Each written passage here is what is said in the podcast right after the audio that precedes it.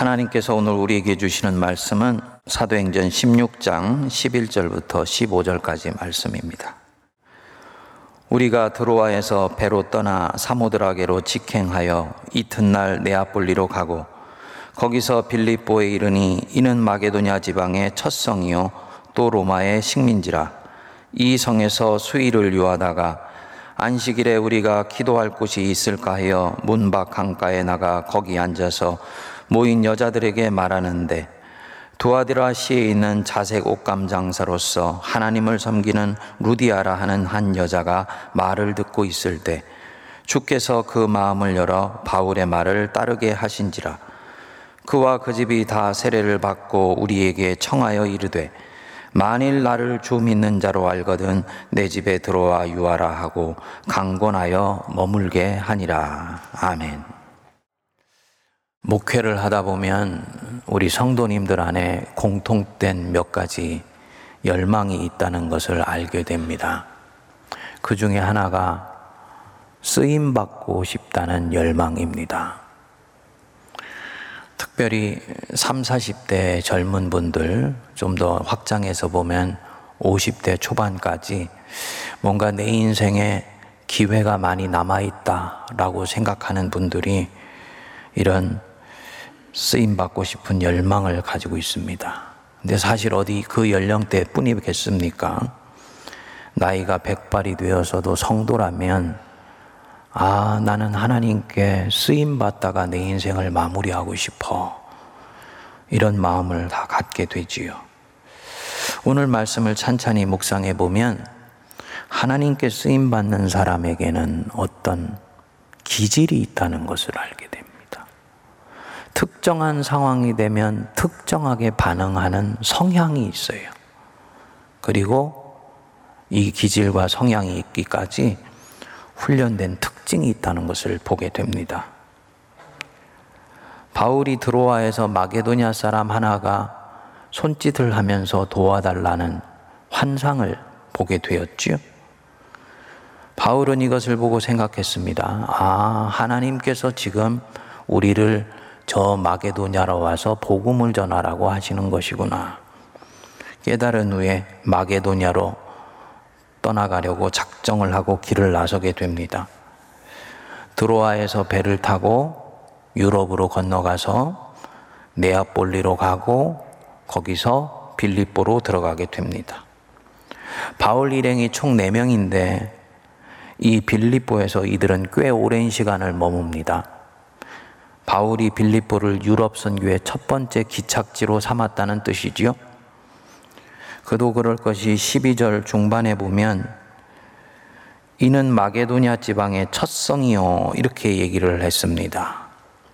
빌립보가 첫 성이라는 뜻인데 이 말은 첫 번째 되는 성, 으뜸이 되는 성이라는 뜻입니다. 이 빌립보는 그리스에 있지만 로마의 직할 도시였어요. 그래서 도시 사람들의 자부심이 아주 대단했습니다. 당연히 많은 사람들이 모여 사는 도시였고 또 대규모 도시를 중심으로 복음을 전하려는 이 바울에게는 유럽 선교의 중요한 첫 지점이 될 만합니다.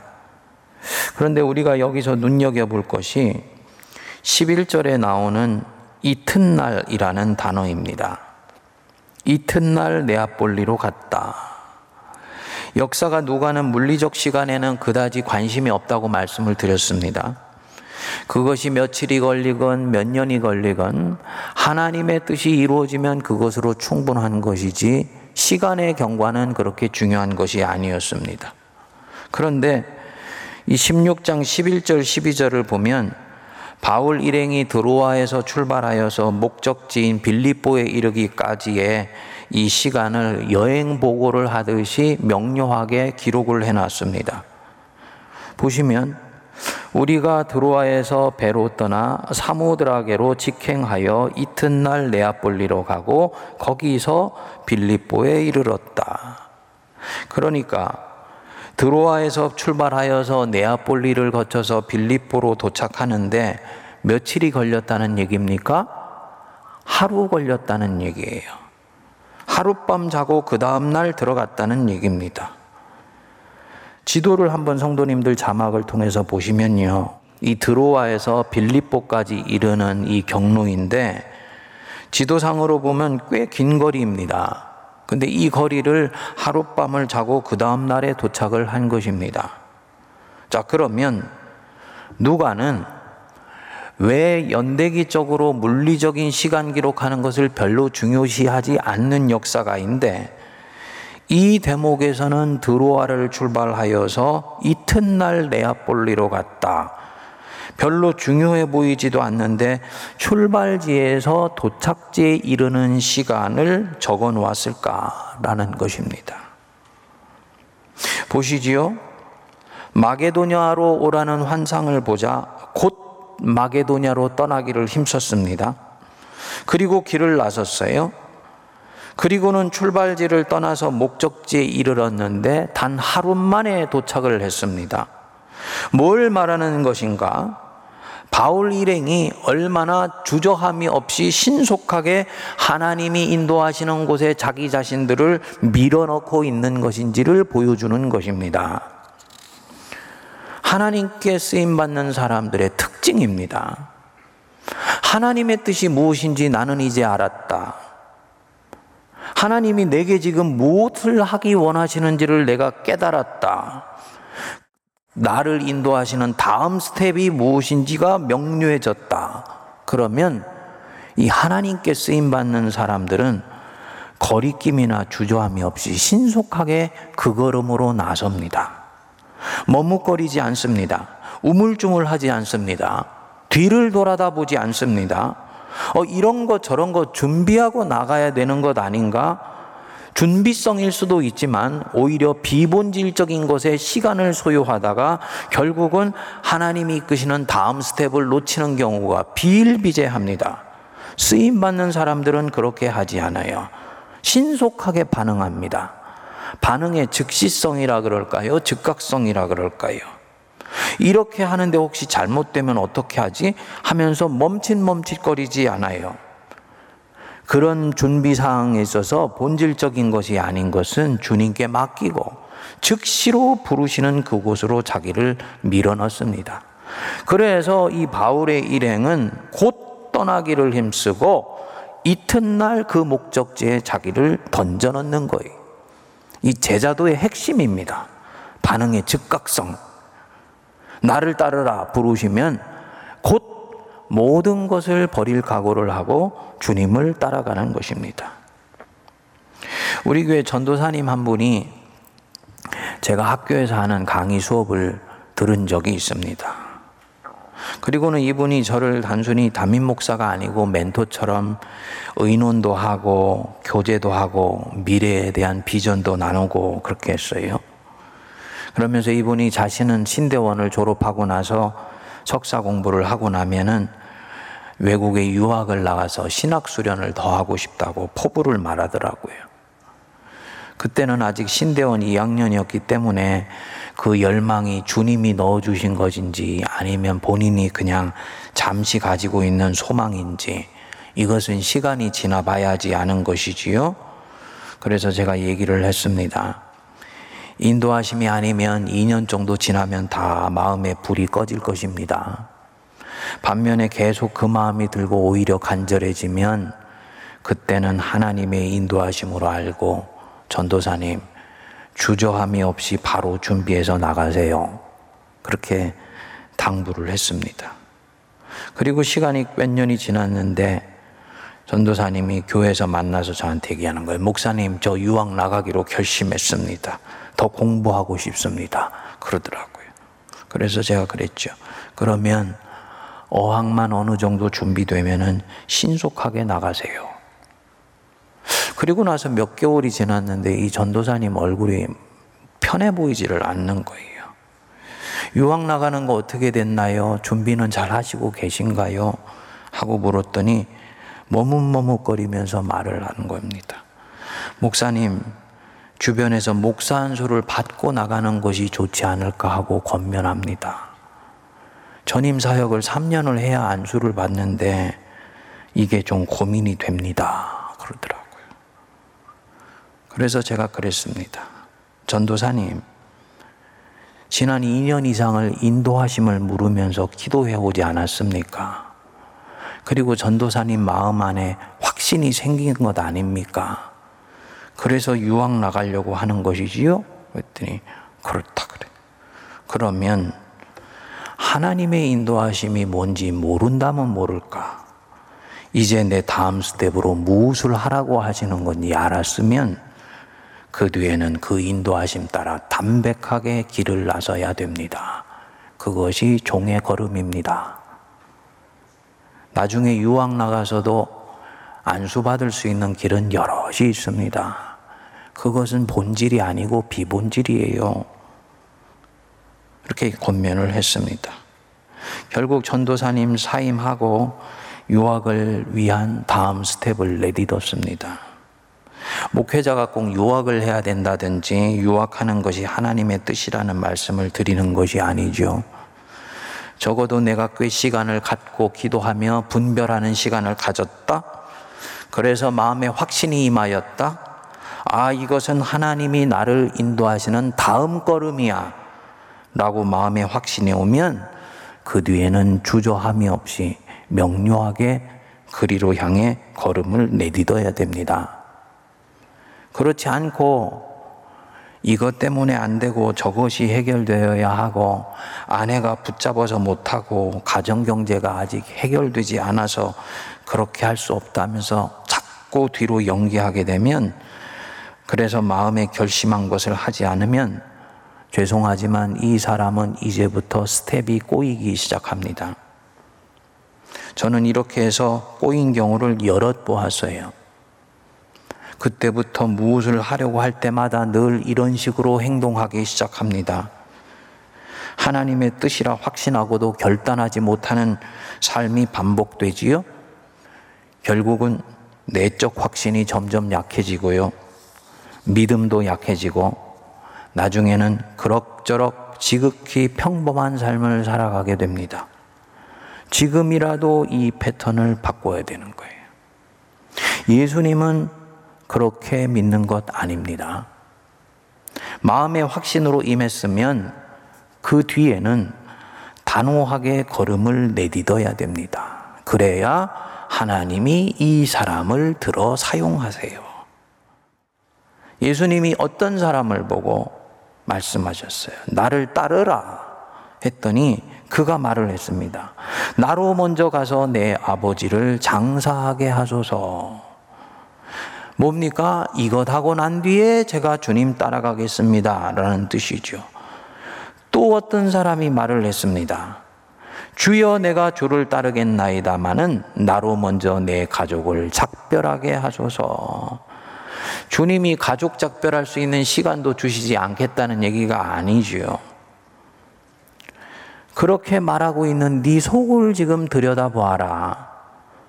혹시 하나님의 뜻을 알고 하나님이 너를 새로운 자리로 지금 초대하시는데 너 혹시 쟁기 붙잡고 이것 하다가 잘못되면 어떻게 하지? 하고 머뭇거리는 마음이 네 안에 있지 않냐? 그렇게 하면은 너는 하나님 나라에 합당하지 않다. 우리 속을 꿰뚫어 보시고 꾸짖으시는 것입니다. 결국 이런 사람들이 어떻게 되었습니까? 열두 제자가 되지를 못했어요. 무슨 말씀이냐? 예수님은 열두 제자 외에도 몇 사람을 더 초대하셨는데 따르지 못했던 사람이 있었던 거지요. 그래서 이 사람들은 그냥 성경 안에서는 어떤 사람으로 남아버리게 되었습니다.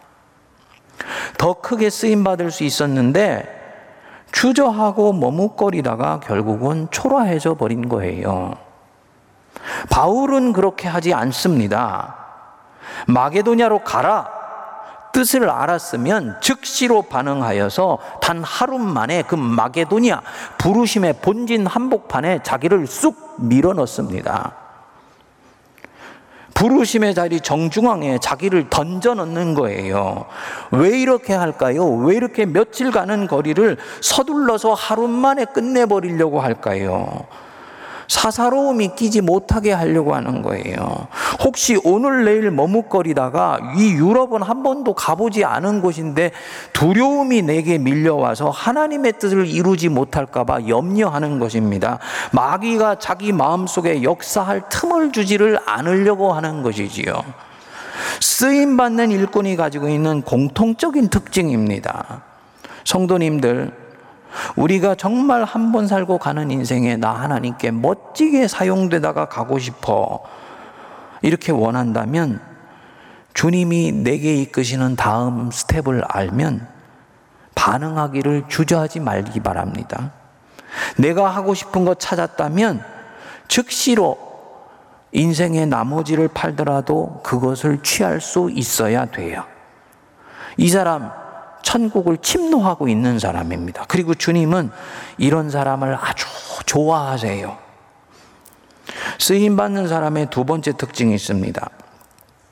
이렇게 해서 바울 일행이 빌립보에 들어갔는데 13절을 보니까 안식일에 기도할 곳이 있을까 하여서 문밖 강가로 갔다 그랬습니다. 이곳에는 안식일에 들어갈 회당이 없다는 말이지요. 여태까지 갔던 소아시아와는 달리 이 유럽에는 아직 유대인들도 없고 그렇기 때문에 회당도 없는 거예요. 그러니까 기도할 자리를 찾지 못해서 강가에 한적한 기도처를 찾아간 것입니다. 그런데 이곳에 종교심이 강한 사람들이 와서 기도하고 있었던 거예요. 바울이 거기 있는 여자들 몇 명이 있는데 바울이 이들에게 가서 복음을 전하니까 바울을 뚫어지게 쳐다보면서 바울이 전하는 복음을 스폰지처럼 빨아들이는 여자가 하나 있었습니다. 그게 누구냐? 14절에 이 여자에 대해서 소개를 하지요. 두아디라시에 있는 자색 옷감 장사로서 하나님을 섬기는 루디아라 하는 한 여자입니다. 아, 빌립보 교회 첫 신자 루디아를 만났구나 하고 그냥 대수롭지 않게 쓱 보고 지나갈 말씀이 아니에요. 루디아를 보고 뭐라 합니까? 두아디라시에 있는 자색 옷감 장사이다. 이 두아디라는 소아시아에 있는 도시입니다. 요한계시록에 나오는 일곱 교회 중에 하나가 있는 도시예요. 당시에는 이미 수세기 전부터 옷을 염색하는 염료 생산지로 유명했던 곳입니다. 그 두아디라시 출신의 자색 옷감 장사인데 지금 빌립보에 와 있는 것이죠. 종합해 보면은 두아디라시에 염색 공장이 있고 그 공장의 생산품을 이 마게도냐로 가져와서 빌립보에 파는 여자 상인인 것입니다. 그런데 자색 옷감 장사라 그랬죠? 당시에 이 로마의 귀족들이나 군인들이 유독 좋아했던 옷감이 바로 이 자색 옷감이었어요. 그들한테 이 옷감을 파는 상인입니다. 그러니까 고위층과 값비싼 옷감을 거래하는 여자 상인이다.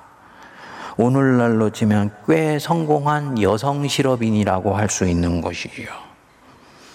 그런데 이 여성 장사꾼이 그 뒤에 14절 중반에 보시면 어떤 사람이라 그랬습니까? 옷감 장사로서 하나님을 섬기는 여자다. 여러분들은 이 구절이 어떤 느낌인지 모르겠습니다만 저한테는 이 구절이 좀 낯설게 다가오더라고요. 옷감 장사인데 하나님을 섬긴다. 전혀 어울리지 않는 구절 같이 느껴졌습니다. 왜냐? 옷감 장사로서 성공한 사람이면 옷감 장사로서 돈을 좋아하는 자. 이게 일반적이죠. 옷감 장사로서 물질을 탐하는 자. 이게 보통이지요. 그런데 옷감 장사인데 하나님을 섬기는 자이다. 거기다가 이 여자는 여기서도 뒤에서도 남편의 이름이 나오지를 않습니다. 남편이 일찍 죽었거나 아니면 가정에서의 실질적인 경제권은 이 여자가 갖고 있고 남편은 존재가 미미하거나 둘 중에 하나지요. 그만큼 생활력이 강하고 경제 수완도 좋았다는 말입니다. 즉, 남자도 살아남기 힘든 틈바구니 속에서 그만큼 물질과 경제를 다루는 수완이 탁월했기 때문에 여성 상인으로서 성공한 거예요. 그런데 이 루디아는 자색 옷감 장사인데 물질을 좋아하고 경제를 쫓아가는 사람이 아니고 하나님을 섬기는 사람이다. 이렇게 성경이 말씀합니다. 다른 장사꾼과는 다른 가치를 가지고 살아간다는 말이지요. 물질을 섬기지 왜 하나님을 섬길까 하고 혹시 유대인인가 자료를 찾아보니까 루디아라는 이름은 유대인 이름이 아니고 이방인 이름입니다. 아, 그러니까 종합해 보면 이 여자는 출신지인 그 소아시아의 도아디라시아에서 어느 날 회당을 지나가다가 여호와 하나님 신앙에 대해서 들은 거예요. 그 하나님에 대해서 배우고 계명을 듣고는 이 여호와 신앙이 자신 주변에서 갖고 있는 종교와는 너무너무나 다르다는 거. 복받기 위해서 신을 섬기는 그런 종류의 신이 아니라는 것을 알게 되는 것이지요. 그리고 그때부터 이 하나님을 가슴에 품고 은밀히 섬겨온 것입니다. 로마의 백부장 고넬료와 유사한 사람이에요.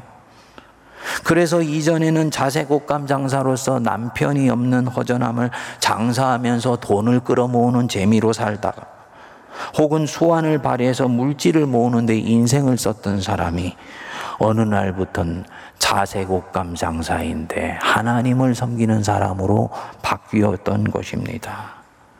그리고 이 빌립보에 와서도 안식일이 되니까 기도처에 와서 하나님을 찾는 것이죠. 아마도 하나님이 자기를 찾으러 오실지 모른다 생각하면서 기도하는 지금 이 자리에 온 것입니다. 그리고 그때 바울이 나타난 것입니다. 여보시오 여인, 당신이 섬기는 하나님이 독생자 예수 그리스도를 이 땅에 보내주셨습니다. 그분은 죽으시고 부활하셨고 만유의 주가 되십니다. 당신이 그 예수님을 믿어 영접하면 하나님의 자녀가 되는 권세를 주십니다. 믿기는 하지만 본인은 늘 자녀가 아니고 늘 이방인 같았는데 하나님의 자녀가 되는 권세를 준다니까 얼마나 가슴이 뛰고 눈물이 쏟아지고 하나님을 찾던 마음에 마치 신부가 신랑을 맞는 듯 뛸 듯 기뻐하지 않았겠습니까? 누가는 이것이 성령의 역사였다고 말씀을 합니다. 14절 끝에 보시면 주께서 그 마음을 열어 바울의 말을 따르게 하신지라. 이렇게 해서 때가 찬 영혼과 복음이 만나는 대역사가 일어나지요. 그리고 이 유럽 지역에 첫 신앙의 열매를 가진 사람이 나타나게 됩니다. 그러니까 기가 막힌 시점에 이 루디아는 두아디라 성에 있지 않고 이 빌립보 강가에 있는 거예요. 그리고 그 절묘한 시점에 바울이 며칠 길이 되는 거리를 하루 만에 달려와서 이 여자 앞에 딱 서 있는 것입니다. 그야말로 전혀 만날 수 없어 보이는 이 점과 점이 어느 날 부딪힌 것입니다. 그래서 영적인 스파크가 일어나게 된 거예요. 여러분 이것이 우연이겠습니까? 아니죠. 이것은 우연을 가장한 필연입니다. 그래서 하나님이 바울에게 보여주셨던 그 환상이 마침내 이 여자 속에서 실현이 되는 거예요. 자주색 옷감 장사인데 하나님을 섬기는 그 마음, 기쁘게 받으셔서 이 여인에게 인생의 가장 큰 축복을 내려주신 것입니다.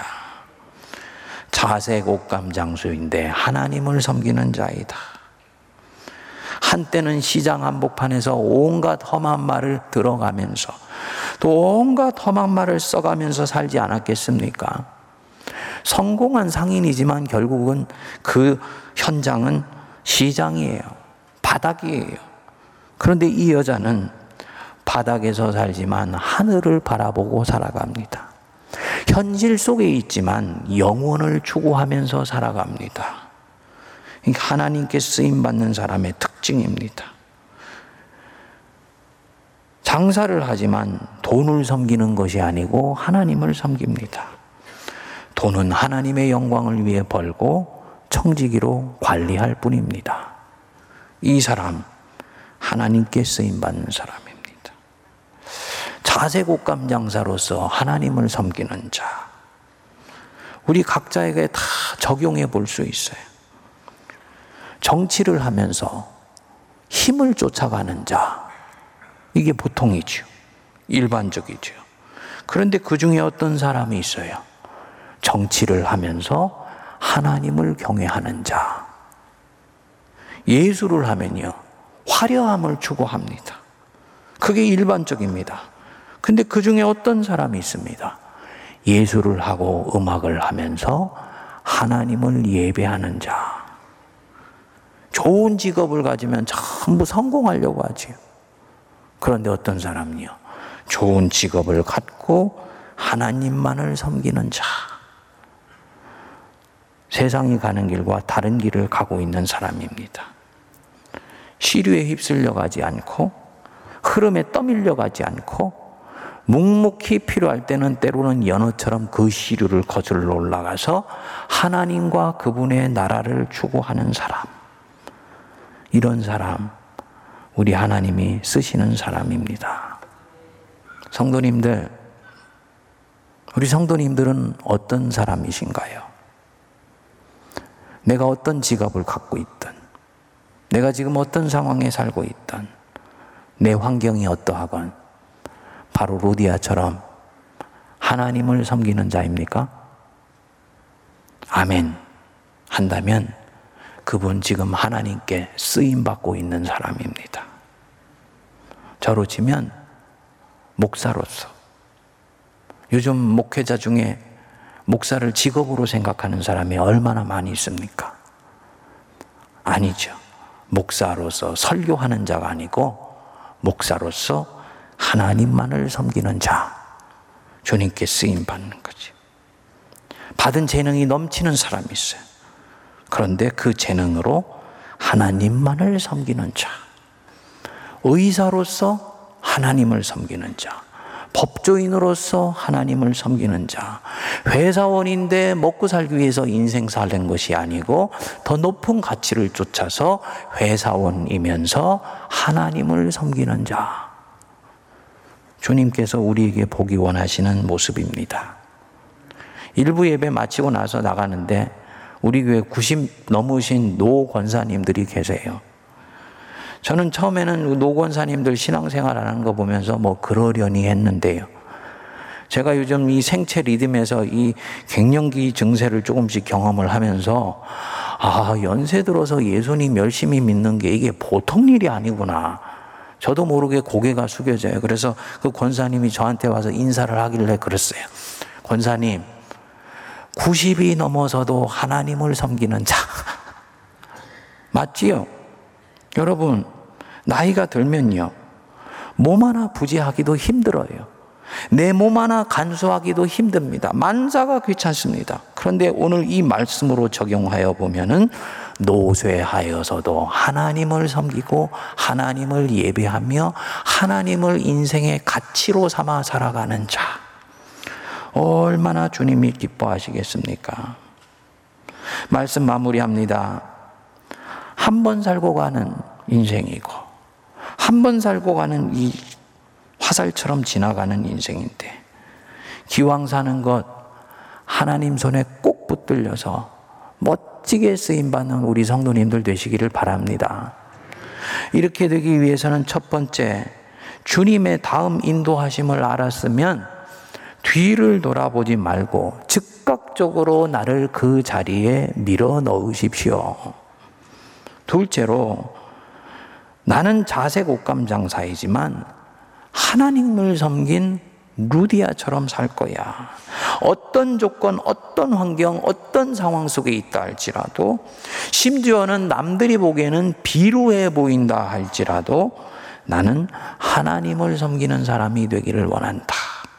결심하여서 우리 주님 앞에 갔을 때 칭찬받는 모든 성도들 되시기를 바랍니다. 기도하겠습니다.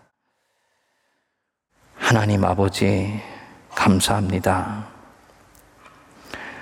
지나가는 듯 내어 던져져 있는 성경 구절 속에 하나님이 묻어 놓으신 보물이 있다는 것을 알게 하시고 깨닫게 해주시니 감사합니다.